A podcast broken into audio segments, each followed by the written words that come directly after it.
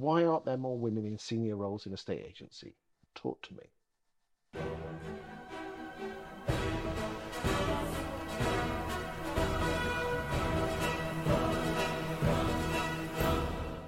Oh, we could be talking for a, a while today, Chris, if we really wanted to. Um, I, uh, I firstly, I want to say that I think that it is heading in the right direction. Okay. Um, and I think even just that conference that we were both at, the Women Estate Agency last week, um, it was it was really great, like really great to see the room all coming together, both women and men in one place, um, and actually supporting this issue. Um, I think that there are loads of small battles within this kind of big war, um, but one of the battles I think is really really easy to fix is that flexible working.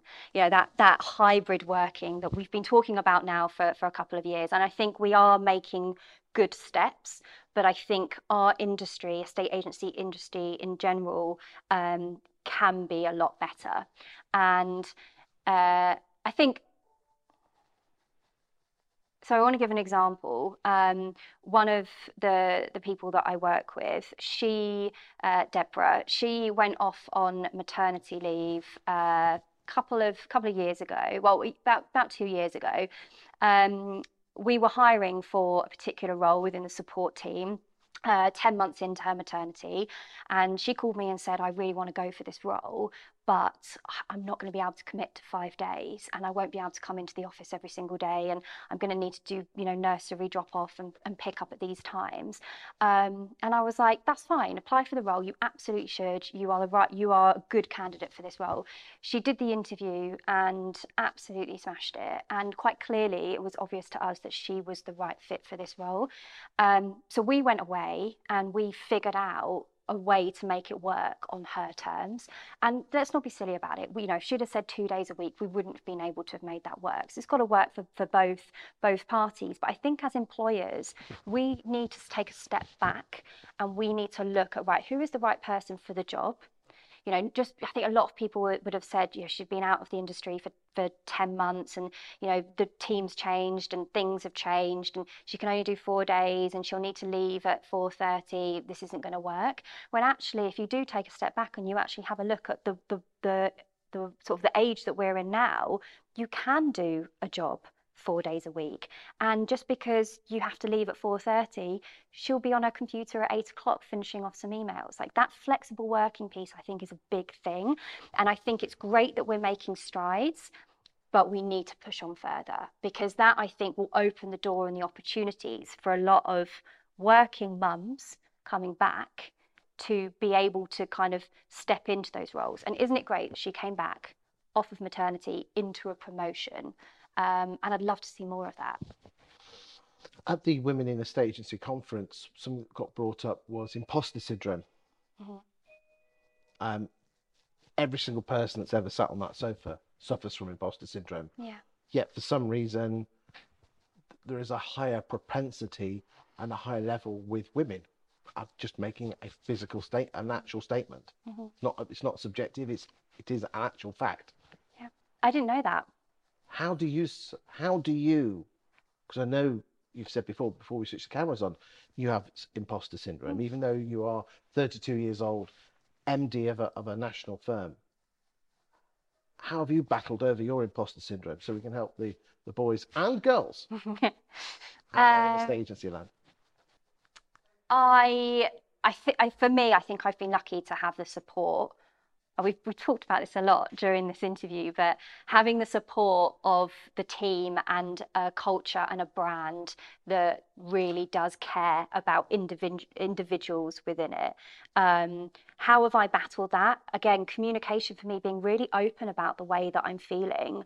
Um, you know, I I came in here today and I told you exactly how I was feeling about you know us sitting down and, and having a chat. And i think that for me the worst thing that you can do is when you're feeling a certain way is to bottle it all up because it just never ends. It never ends well. So being really open about the way that you feel and creating an environment you know, creating an environment for my team where they can come to me and they can say, Alice, this is how I'm feeling about something. Um, and for me to be able to know how they're feeling so I can respond appropriately. And I think that is definitely something that I've been lucky enough to experience within Nested myself is being able to go to my boss and say, this is the way that I'm feeling about something. So it all comes down to the culture by the leaders. Hundred percent, hundred percent. It was really so. N- Nicola Bruman, she did a really great poll on LinkedIn the other day, and she said if you found out that there was a pay gender a gender pay gap in a, a company, um, would you would you join?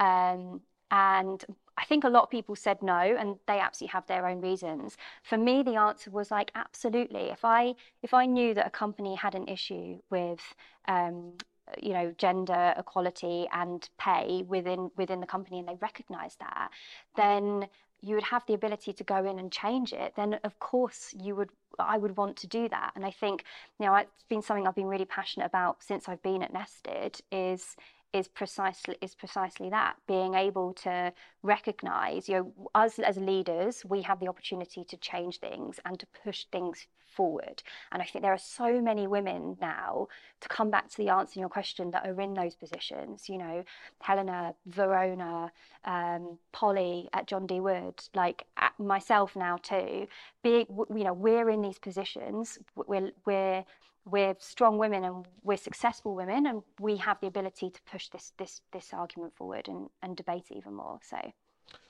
Well, thank you for your insight. Um, it's an important subject for myself. Yeah.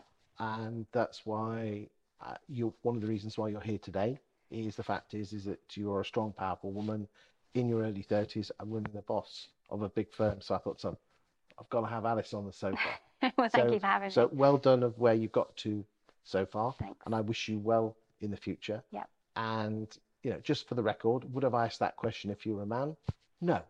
But we can't, you know, the simple fact is that is how the, the world runs. Mm-hmm. And we, all of us, have our own responsibility to, to, to take responsibility. Yeah. And I think one of the best things is to tell stories like this so you can, we can in, incentivize and inspire others to, to follow in your footsteps. So yeah. well done. Thank you for your time today.